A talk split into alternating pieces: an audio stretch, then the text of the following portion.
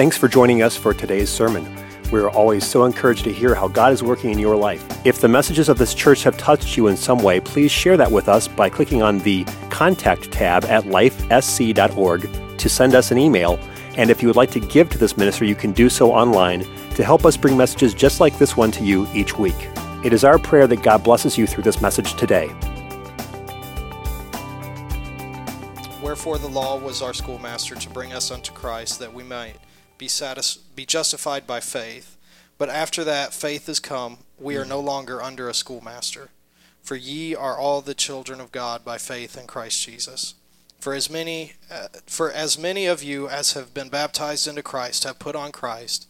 There is neither Jew nor Greek, there is neither bond nor free, there is neither male nor female, for ye are all one in Christ Jesus. And if ye be Christ, then ye are Abraham's seed and heirs according to the promise. I want those promises. Amen. So we're going to deal with that just a little bit. I want you to know that there is covenants here and promises that are given to us by God. And it talks about us not be no longer being under the schoolmaster or the training of the law, but now we have the law in our hearts. Let's pray together as we talk about building God's house one more time today. And then next week we'll talk about mom building the house. And the following week, if you're able to be with us, Brother Nate Fromstein is going to be preaching the pattern, returning to the pattern, the original pattern. Let's pray together. Jesus, we need your word to go forward into our hearts. It needs to be sown like seed so that it can bring forth fruit. And would you help us to comprehend and to take in the word. In Jesus' name, everyone said, Amen. You may be seated in the house of the Lord. God bless you. Anybody remember being in detention when you were in school? how many hated detention? How many? Let's see how many people were in, in detention all the time. Oh, yeah, yeah, there's a few of you troublemakers. Yeah. Well, funny thing is sometimes it wasn't us making the trouble, sometimes it was somebody else making the trouble and we got blamed for it. Anybody been there? Well, detention always happened, but detention had a, a beautiful sound when the bell rang. Amen. Because when the bell rang, you were out of there. It, it, doesn't even have to be detention. Anybody remember the last class you were in in high school at the end of the day and you were just waiting for that bell to ring and it was like five minutes before and it seemed like the last five minutes of class lasted for an hour? Anybody remember that? And when the bell rang, you were set free. And it didn't matter where the teacher was at, you closed the books and you walked out because you were gone. You were free. You were ready for the weekend. Whatever was coming next, you were free to go do that. This is what this scripture is talking about. It's saying that we were no longer under the schoolmaster, that Christ himself was our liberator. We don't use the word liberator that much in America because we don't often need to be liberated, but our soul does, amen, from sin. And we need to be set free from things that come into our life that keep us separated from God. And Jesus Christ was that liberator. When he died on the cross for us, he set us free. Amen, somebody? So, because he set us free, we're no longer in detention. He rang the devil's bell. Hello, somebody.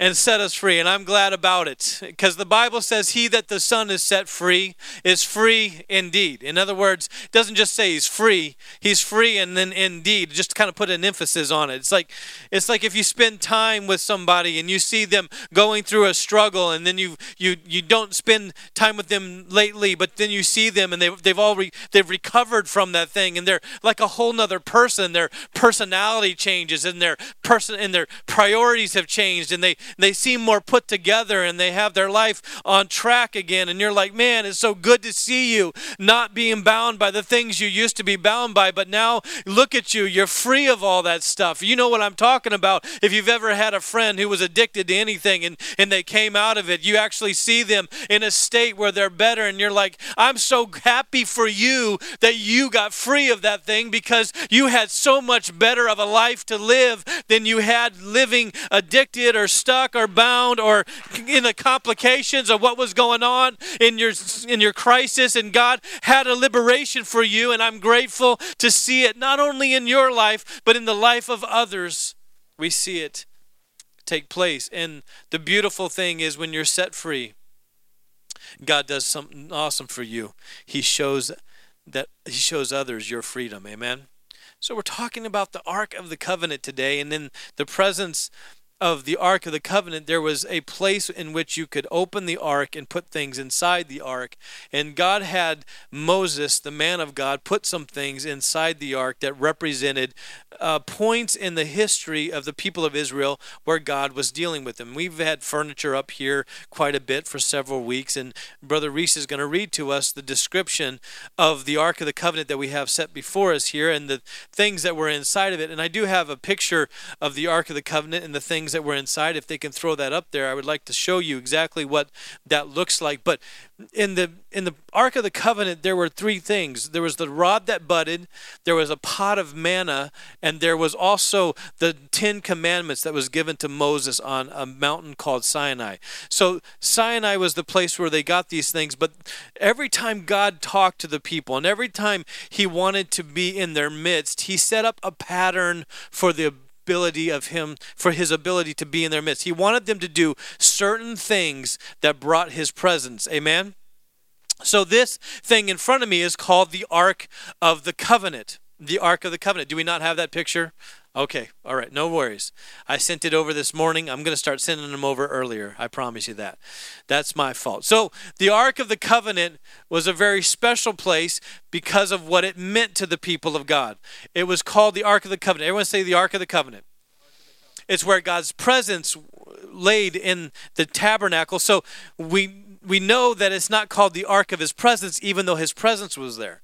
Because god knows and god wanted to teach his people that a covenant is what brings my presence. Hello somebody. So we have to understand that we're not to just pursue God's presence, but we're also supposed to pursue the covenant that God has with us. Amen? Because when we get in covenant with God, His presence automatically comes to that place. And where His presence is, there is power and there is authority. So nothing in God's presence can stand. Everything must bow to His power and His authority. How many have things that need to bow to God? Amen? How many have ever had something in your life that you just wish would lay down and stop fighting you and stop giving you struggle and stop giving you difficulty? Funny thing, in God's presence, every knee must bow and every tongue must confess that Christ is Lord. So if we can just get his presence here, God can do more in five minutes than we can do in five years. Even no matter how great a sermon we can prepare or how great a song we can prepare, if God would show up in this place, he could change our life. He could change the way we think. He could change the way we live for Him and the way we act and function. And we can leave here feeling energized and on fire. Depression cannot stand in the presence of God. Addictions cannot stand in the presence of God. All kinds of healing needs and, and, and cancer and, and uh, sickle cell anemia and anything you want to name. It doesn't matter what it is. Anything named has to bow in the presence of Almighty God. And when we start to learn that, we realize that God was teaching the people of Israel that if you want my presence, seek after my covenant. If you get into relationship with me, then there is nothing that can keep me from coming and being near to you and close to you. And I will be your God and you will be my people. And there's nothing like that kind of relationship. You can't find that relationship in a man. You can't find that relationship in a woman. You can't find a relationship in another human being that will match in the kind of trust that you can have in God's presence. You will never match that in anything in this life. You need God in your life. Amen. And God was using the ark as a visible representation of an invisible God. We have to understand that because they had always served visible gods when they were living in Egypt. Egypt is a type of the of the world when the children of Israel were taken into Egypt because they were in a famine and Joseph had gone before them and Joseph was set up as a prime minister and he was he had food in Egypt. God had spoke to him, given him dreams. He had established some processes off of those dreams. He had uh, built up a storehouse of food for the years of famine and now all of Joseph's brothers moved into Egypt. They moved everyone there and God began to multiply them and most believe that the pyramids that were built in Egypt were built on the backs of the children of Israel. There are no scriptures that say that, but it was obvious that they were building brick and mortar. There was something going on that they were building brick, so we believe that those things were built upon by the children of Israel. But when God decided to deliver the people, He brought them out not just to bring them out, but to bring them to Himself. Amen? So we have to understand that the presence of God is the primary thing that must be a, a focus in our life because God just doesn't want to bring you out of whatever whatever He brings you out of. He wants to bring you near to Him. In fact, He's only bringing you out so He can bring you close to Him. Amen?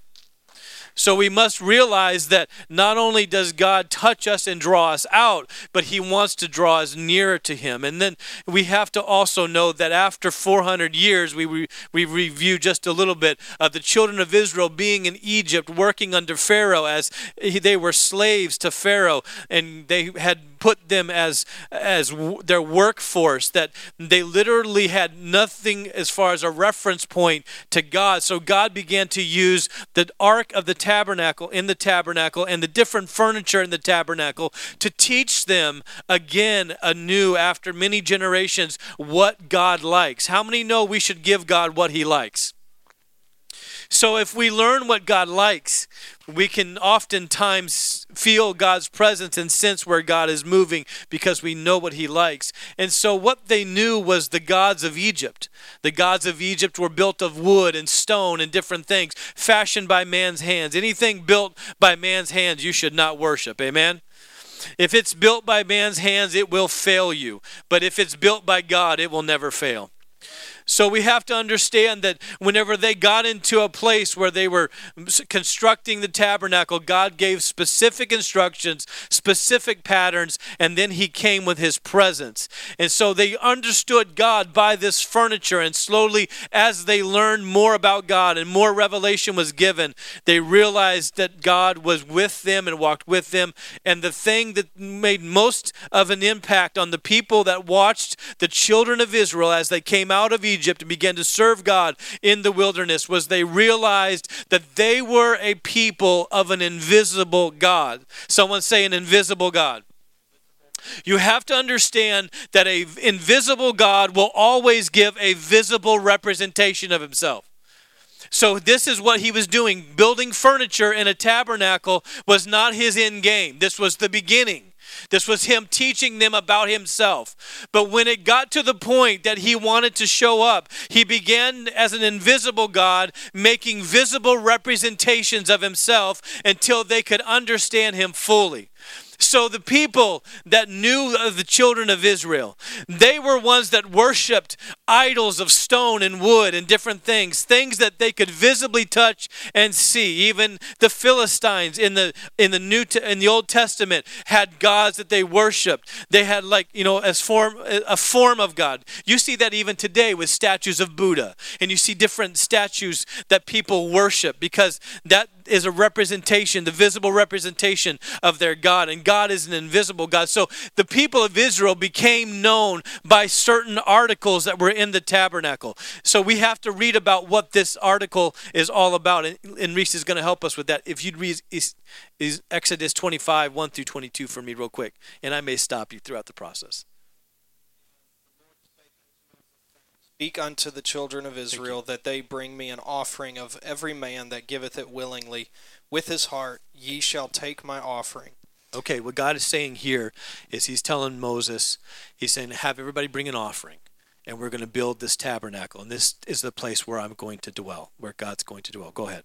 And this is the offering which ye shall take of them gold and silver and brass, and blue and purple and scarlet and fine linen and goat's hair and ram skins dyed red, and badger skins, and shittim wood, oil for the light, spices for anointing oil, and for sweet incense, onyx stones and stones to be set in the ephod and in the breastplate, and let them make a sanctuary that I may dwell among them. Okay, hold on just a second.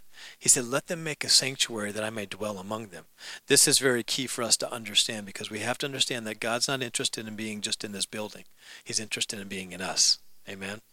So when he makes us his tabernacle, we talk about that in the scriptures in the New Testament. So there's an Old Testament, obviously, and there's a New Testament. A lot of people try to apply the New Testament to us and forget about the Old Testament. The fact is, the Old Testament shows us everything that we're supposed to know about what we're supposed to be in the New Testament. So when you read some of these scriptures, you have to understand what they had happening physically literally happening happening physically things that they could touch that happens to us spiritually Okay? That happens in our heart and in our minds and in our lives. So, what he's reading about is the fact that God desired for them to bring an offering. So, he gives them stuff, he gives them favor with the, the, the Egyptians, and they take on all of these things and they walk out of Egypt with all of these, um, all of these blessings. And then he asks them to bring them and give them. So, he provides what they need to bring for the tabernacle to be built. So, God will always provide to you what you need need to give him in order that your tabernacle is built. Amen? Okay? So that's what we have to understand. Number one is God's a provider, He's provisional. Okay? He's always going to give you what you need in order to give your life to God. And so then He also wants to dwell with us, and that's important. Go ahead and read on. Continuing verse 9 According to all that I show thee, after the pattern of the tabernacle and the pattern of all the instruments thereof, even so shall ye make it. Notice that there's a pattern that he gave Moses. If we do the pattern of God, we'll have the presence of God. That's what he's saying. I want you to do this a certain way, and if we come to God the way he wants us to, we will have God's Spirit dwell in our life. Amen. We'll get filled with the Holy Ghost if we come the way he wants us to. But if we choose to come on our own way, God might say, "Yeah, that's nice. You you've built a nice church there." But I'm not interested in dwelling in just churches. I want to dwell in people. And we'll get to we'll get to more of that. Go ahead. And they shall make an ark of shittim wood, two cubits and a half shall be the length thereof. Okay. And, yep, go ahead. And a cubit and a half the breadth thereof, and a cubit and a half the height thereof. Okay, now we're talking about this thing right here. Everyone say ark. Okay, so there's three arcs in the Bible. Does anybody know what the other arcs are? Somebody help me. There's Noah's Ark. Yep, we got one. Noah's Ark. Anybody remember another ark? It's a real small ark, a little baby in it. Moses was put into a little ark. Amen. So we have, and it's actually referenced the Ark of the Covenant here. So we have three different arks. And we have to understand that there's different things uh, written about the way that the ark is constructed. Go on, and I'm going to jump back to that in just a second. Okay. And thou shalt overlay it with pure gold, okay. within and without shalt thou overlay it. Okay, now right here, look at this within and without this is a very strong example of what God does for us. Okay, every time you see an ark in the scripture, there's always something that God does. He sets a pattern up. He has them pitch it within and pitch it without. Okay, when you look at Noah's ark, when Noah, when God was going to judge the people because they were wicked, God chose to have Noah build an ark. Okay, and he judged by water. Now, what we understand with that is that God gave the instructions, but Noah had to build the ark. Amen. Sometimes God gives us the instructions, but requires us to do obedience to save us. But the Bible says that because of Noah's obedience, he saved himself and his whole family. You don't just save yourself when you obey God. You don't just change your life when you obey God you can save an entire family. Amen? So you have to understand that your life is not clustered to itself. Every decision you make and everything you do affects other people.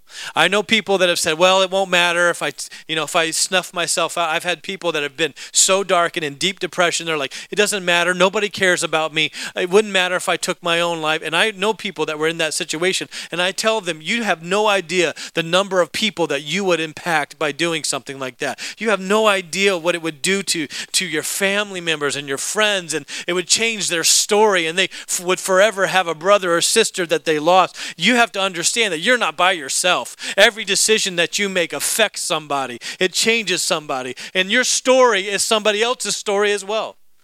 So you have to realize that when we obey God, it affects others. Amen. So he says you have to do it, you have to cover it with gold within and without. And it said it's made of shittim wood. Now, shittim wood is a different kind of wood in Scripture. It's actually um, also known as acacia wood. Anybody ever heard of acacia wood? Acacia wood is a type of wood that was the wood that they used to build the Ark of the Covenant, but acacia wood had a special gum. It was a sap that came from acacia, and that acacia sap or that gum had medicinal purposes. It was able to heal the human body. So if you understand what God is trying to communicate, he's Jesus Christ was the type or representation of the wood that was made of the Ark of the Covenant. The gold that was overlaid within and without is like the Spirit of God or divine divinity of God. So Jesus was the wood, the overlaying was the divine God, God's divine presence overlaying it. So what they have is in every little piece of the construction of the Ark of the Covenant, they have a representation of what God was doing all throughout time. So this ark was built a certain way to represent represent God. Now, when Noah built the ark, he pitched it within and without with sap so that water couldn't get in, so that they were saved in the flood. When Moses' mother decided to put him in the reeds in the um, Euphrates River, or it was the Euphrates, right? The Nile River, yes. When you put him in the Nile River, I always look over here because I know she'll have the she has the memory to help me. Um, when he put him in the when Moses was put in the Nile, he was put in a basket that was pitched within and without. Whenever the gold in this thing was is covering within and without, it's saying that Jesus' humanity was actually God's divinity wrapped in a body. Uh, the body was wrapped by divinity and came for us. Amen. So it shows us that in Jesus is our healing. He was the medicinal purpose to our soul. So he helps us be saved. Amen. Anybody following what I'm saying there need to sp- explain that more. I just want to say that the representation of within and without is not only just the Ark of the Covenant and the different representations of the Ark throughout the Scripture, but it represents the Spirit of God and what the Spirit of God does for our our, our tabernacle. This right here, we we actually with the Holy Spirit in us, we become the temple of God, and the Holy Spirit is represented by the Ark of the Covenant. God puts His Ark of the Covenant inside us when we get filled with God's Spirit. So what we have to understand is that we are like that that whenever the Spirit comes, God wraps us within and without. In other words, He seals us. And I know there's a lot more. If you want to go on to the next scripture that I have that says sealed, I want you to read that. There's a lot more to this. I just don't have time to get to it. But just know this that whenever you get full of the Holy Ghost, God not only protects you from the inside, but He protects you from the outside. Amen? That's what God does for you. And it's a spiritual thing, not just a physical thing. You're protected from the spiritual world, not just the physical world. And read for me the seal. I, I just gave you a couple scriptures there. Ephesians 1 and 13. In whom ye also trusted after that ye heard the word of truth, the gospel of your salvation, in whom also after that ye believed, ye were sealed with that Holy Spirit of promise. You were sealed with the Holy Spirit of promise. The sealing that you see in the Ark of the Covenant is the same thing that the Holy Scripture tells us is a component of the Holy Ghost. That the Holy Ghost seals us. Find the next one for me, real fast. The Holy Ghost seals us and protects us. How many have been protected by God's Spirit? Um, one thing that you need to know about when you receive the Holy Spirit, that God is holy. Therefore, He requires for us to be holy. And anytime God sets down on anything and brings his presence, he changes it from the inside out. It's a mm-hmm. fact that whenever God gets in your heart, he starts to change you all the way through. He affects everything in your life. And so whenever we deal with this spirit of God sealing us, it talks about this. Go ahead and read that. Who hath also sealed us and given the earnest of the Spirit in our hearts. He's given us the earnest of the Spirit in our hearts to seal us. How many love that God protects you? Amen. So there's when the Holy Spirit comes into our life, you have to realize that there is a protection that takes place, and in that protection, there are sometimes when you begin to walk with God a, a long time, God begins to speak to you very, very real and very emphatically in your thoughts. And I've been trying to do this for a long time. I call it spiritual intuition. My wife has woman's intuition. And sometimes she'll tell me things like, you don't need to do that. You don't need to go there. You don't need to be involved with that. And I'm like, why? And later on, I'll find out there's wisdom that she had an intuition that I couldn't see. And I'm grateful for it. Amen. So, guys, don't fight women's intuition. It's, it's a great thing. But just as women have some win- women's intuition because they are more, maybe even uh, more spiritually attuned because of uh, being more on the emotional side, there's a lot to that right brain, left brain stuff. But there's a larger membrane between the right and left brain for women than there is for men. That's why men are a lot more compartmentalized. We're like fishing. When we're fishing, don't bother me. I want to be fishing. Don't be calling my cell phone. I'm fishing. We're in our fishing compartment. If we're playing basketball, we're in our basketball compartment. Amen. We don't want mom and dad calling us and telling us we got to do chores because we're playing basketball. Guys are very compartmentalized. Women have 10 different things going all at the same time in their mind because they have a larger membrane and things cross back and forth. Therefore, women are more ocean, are more open emotionally and spiritually. Women can sense things more. So that's why women have women's intuition and guys are often stuck in a compartment like fix the car. fix the car. That's what I'm doing today. I'm not doing anything else. And guys will be working and they'll be starving, but they're working on the car. And you'll come out and like, "Would you like a sandwich?" "No, I'm busy." "Are you hungry?" "Yeah." "Well, would you like a sandwich?" "No, I'm fixing the car." You know, we, we kind of do that as guys. But what I found out about spiritual intuition is that God's Holy Spirit will actually give you an ability to hear from Him and a warning and a caution and seal you and protect you before things happen. So I had that happen to me this week, actually, and it's happened quite a few times in my life. Um, I don't mean to talk about myself too much, but I just need to tell you the story so that you understand. I've been full of the Holy Ghost for quite a long time. Uh, I raised in the church. I had I had uh, a grandfather that was a pastor. It jumped over my dad, and so I've been in the church a long time. That means that my family has more issues than yours. so that's all that means. Um, so I have a lot more reason to pray. But last week I was praying for some of you, and a friend of mine on Sunday night. I just began to pray, and God told me in um, in a thought, just came to me in a thought, and said, "You need to pray for this person because they're going to have some struggles this week." And so I was like, "Okay, God, why would you even tell me that? Because it's not like I can go and tell them, "Hey, praise the Lord, I was praying for you," and God said, "It's going to be a lame week for you. it's going to be a horrible week." Praise God. God bless you now. Come on back to church next Sunday. You can't tell people that. So I was like, why would you even tell me this? I mean, I, will and he said, I felt he impressed me. I, will say he said, but it's usually thought. He said, because I know you're going to pray for them. I know you're going to pray for them. Look at how loving God is, that he'll tell somebody who you're loosely connected to. I'm not even close to this person. I'm loosely connected to them. He'll tell me to pray for them because he loves them that much. That's how much God loves you he'll have somebody that would even be a stranger to you but knows your, situation, sees it on Facebook and starts praying, or sees it on Twitter, wherever else you guys hang out. I don't know, whatever. But he'll see things. People can see things, and you can see things. And so I, I began to pray, and uh, I didn't know what was going on. And I set an appointment that week, and this person would be at that appointment. And I called in, and the appointment wasn't able to be set because there was an emergency in the family. And I was like, "Oh Lord, what what is it? What what happened? And then so later on that day, I got word that they had problems with their their dog. Well, I was like, okay, God, you had me pray because their dog would need to go to the vet. I don't know. Uh, that doesn't seem even right. But later in that week, one of her best friends committed suicide. And not only committed suicide, but took out his three and his five year old and then killed himself and left a mom without her children. And the weight of that and the crushing the, the decision of someone to do that. And there was history of ptsd and, and there was all kinds of stuff that i can't even put my head around. But as a pastor i'll tell you this god knew that my friend would lose their friend that week. And god told me to pray for them.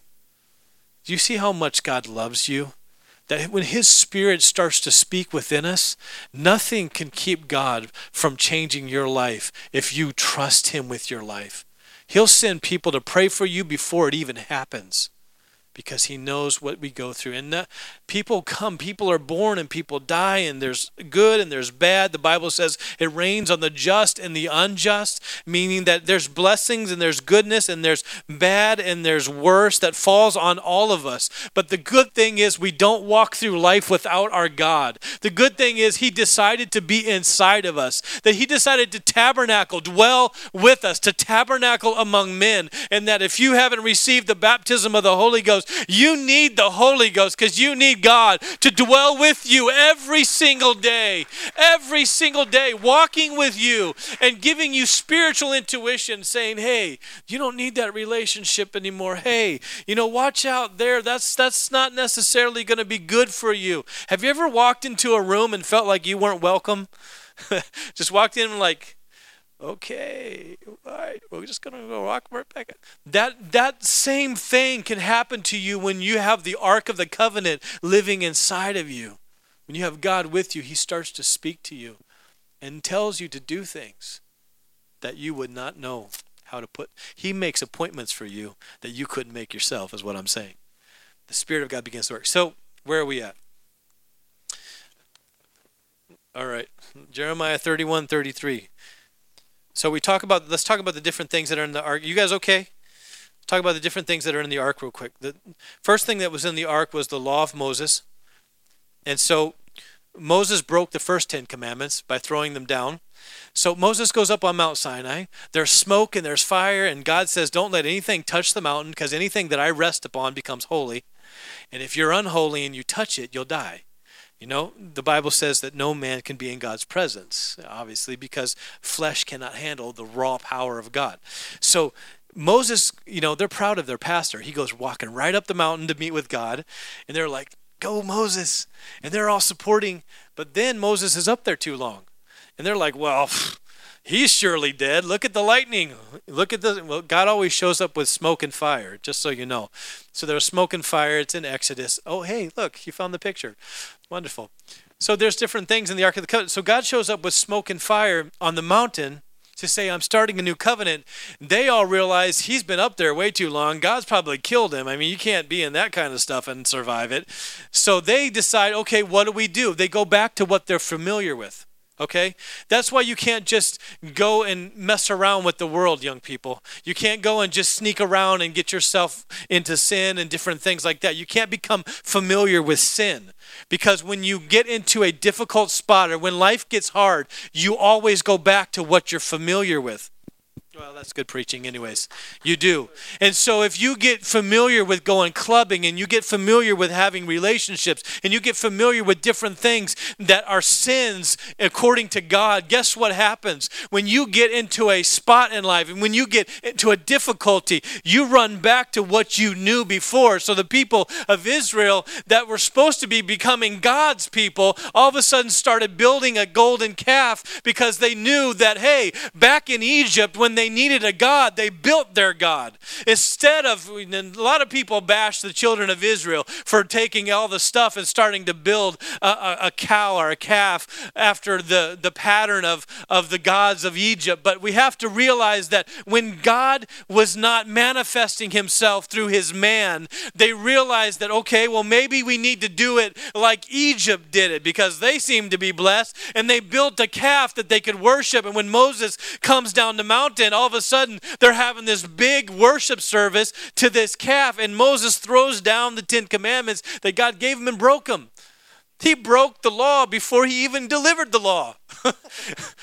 I mean, look how man this, this is not going to be good for us. So you can see the Ten Commandments were put into the Ark of the Covenant. So there's there's a bunch of things in this covenant that represent different things. The second thing that was in the covenant I don't know what Jeremiah something says. I probably remember it from studying. But the second thing that was in the covenant was the pot of manna. Oh, yeah. That's a nice pot of manna. Uh, you know, I worked hard on this today. So, what would happen was they needed food. And so God would send down bread, a manna as it was called. They called it manna, which means, what is this? I don't even know. That's what manna means, what is this? And so they would have they had a pot of manna, and what would happen was it would come down as the dew in the morning. When the dew the, on the ground came up, the manna would come down, and it would feed them, but it would melt in the heat of the day.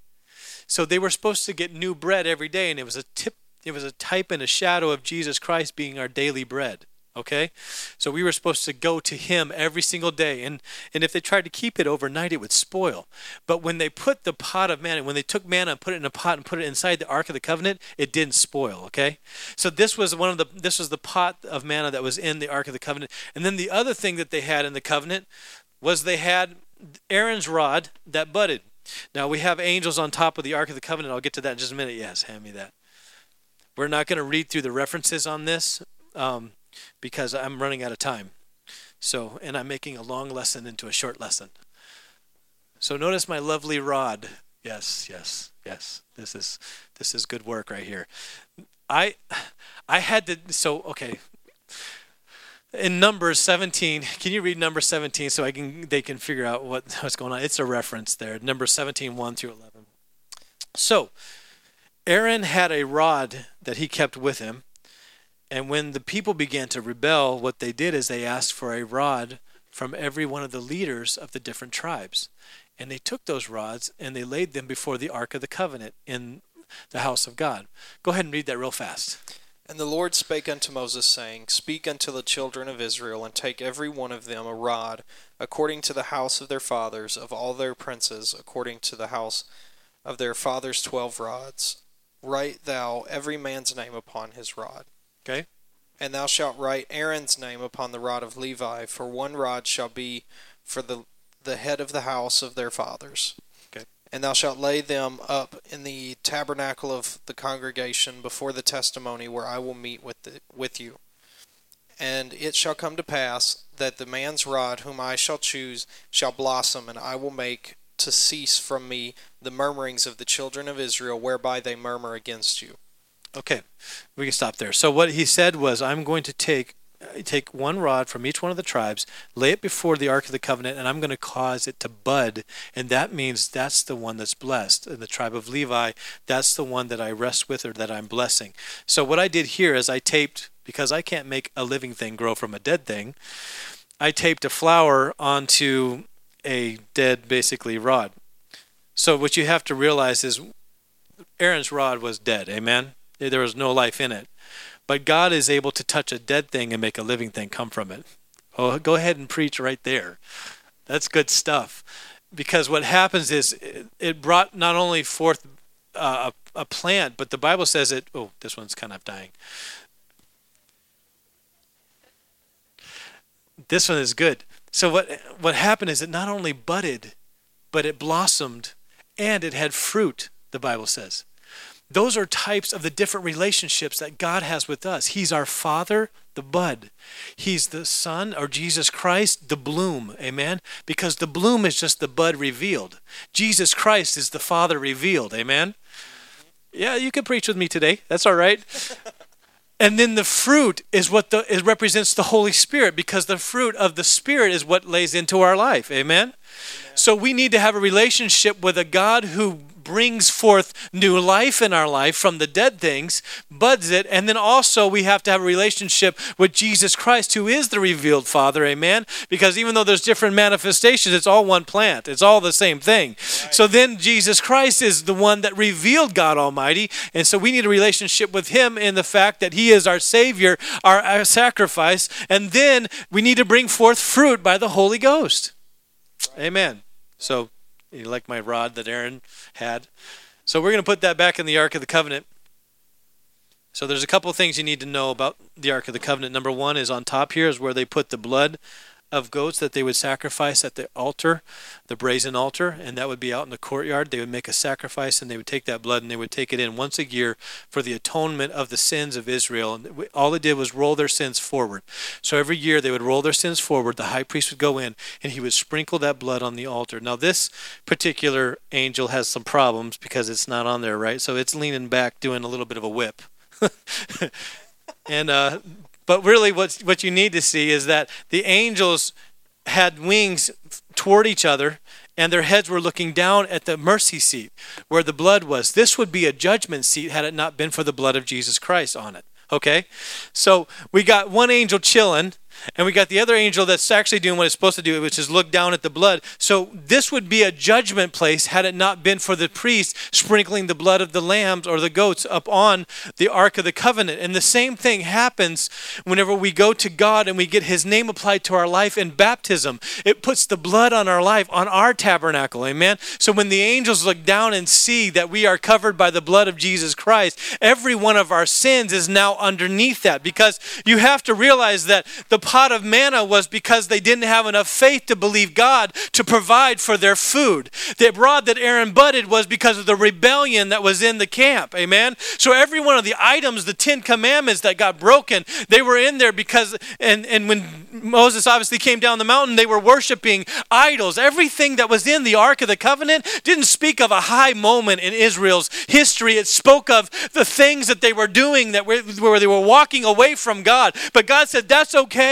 I'll put it inside my ark and then I'll cover it with the blood of Jesus Christ. And that means that you don't need to go any more, any further than the top of the ark. And now I'm going to call this the mercy seat because of the blood of Jesus Christ. So when we get Jesus Christ applied to our life in baptism, his mercy is laid onto our life. Amen.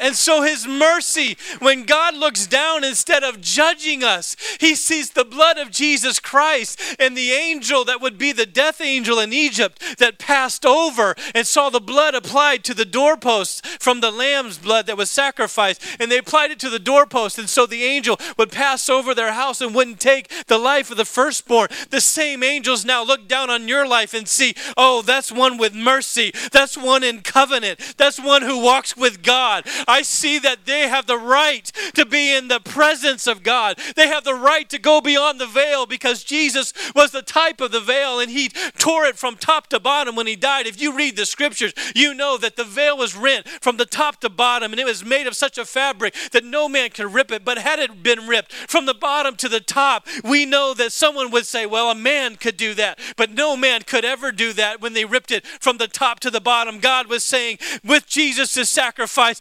everybody's welcome. Everybody can come into my presence. Everybody can have access to the Holy of Holies where the Ark of the Covenant will now be in us. Read those last two scriptures I have, Second, First Corinthians, whatever it is, and then read those for me if you would, the last ones. And so I have to finish. I know I'm being long. Thank you for your patience. There's a lot to get to here. 1 Corinthians 3 16 and 17 Yeah. says, Know ye not that ye are the temple of God, and that the Spirit of God dwelleth in you? If any man defile the temple of God, him shall God destroy. For the temple of God is holy, which temple ye are. Amen. Read the next one that I have there. First Thessalonians 4 and 7. Yeah.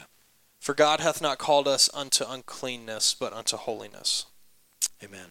So we have to understand that our holiness is God in us. That's the only holiness that we can have. Would you stand with me? If there's something that is dead in your life, if you just have God touch it, He'll bring it back to life.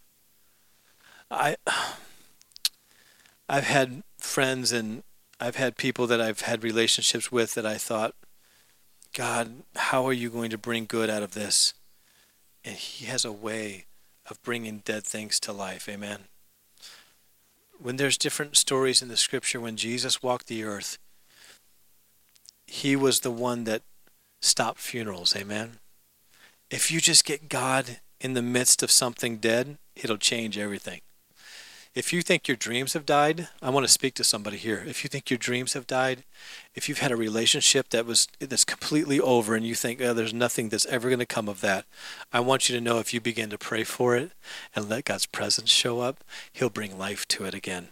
And he'll bring something good out of it that you never could bring out of it yourself. Amen. If there's anybody that would like to bow their heads with me right now, I want to pray that God would let his invisible presence become visible in your life.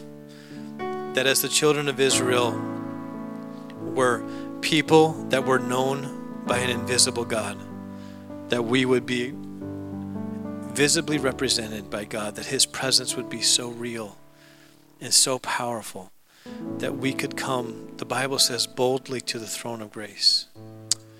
Today, maybe somebody doesn't have a disposition to run to God. Maybe you feel like well, God doesn't wouldn't want what I have, or maybe you feel like you've made too many mistakes and God would be ashamed of you. God's never ashamed of you. Hear me today. God is never ashamed. If He put all of those things that would have been a shame to the people of Israel in the Ark of the Covenant and then covered it with His blood, what more could He do for us when those that was the blood of lambs and goats, but the blood of Jesus Christ is much more powerful and able to cover sin? What could God do today here if we would just put it under the blood and let God reveal Himself as a merciful God in that situation. Some of you have been through things in life that you've walked through and you've made mistakes or you've had problems or struggles. And I want you to know if you're here and that's you, God would say that He can touch it and He can change it and forever make it new. I ask God to bring life. That's what I'm asking today. I'm asking God to bring life to the places where you have found death. And it doesn't mean that there's true death, not true lack of living, but actually spiritual death, where there's things that felt you felt like were done and over with. You felt like there couldn't be anything left for you there. God's going to make something new come from that. And then I also want to pray today that God seals somebody and He protects them and He keeps them. In Jesus' name. Right now, if you have the need in your heart, to reach out to God. I want to I want you to know that God says when you need to come to me, you're supposed to come boldly to the throne of grace whenever we were not accessible, when we were not available to God, He still tried to come and knock at our heart's door and say, Are you there? I wonder if there's anybody that God's been knocking on your heart's door. He's been trying to reach to you, He's been trying to help you. Would you bow your heads with me right now? And I think that if we could, I'd like to make available the opportunity to pray. But as we bow and pray, would you think of somebody, whether yourself or whether a friend or family member that needs to have God's presence in their life? Jesus, right now I pray a prayer that comes from the bottom of my heart, Lord God. I pray for Amanda who's lost her son, her daughter, and her husband. I pray for people who are dealing with darkness and depression. I pray for people who have had things that I can't even fathom that I'm so so grateful to be protected by. The Holy Ghost inside me has sealed me within and without. But God, I don't even know necessarily how to reach to them except for to pray. But there's somebody maybe in this room who lost a family member who who has seen struggles, who has felt things. I want to open the altar. If there's somebody that has a dead thing you need to take to God, would you bring that to Him and let Him put life back into it? There is somebody here that wants their life changed. I know there's somebody here that wants their world changed. They want their tomorrow to be different than today. And I'm reaching for you right now. I'm asking God to strike, to strike into your heart and reach into you and say, You can come. You're available. You're welcome. It's available to you. There's somebody that wants of God something greater now.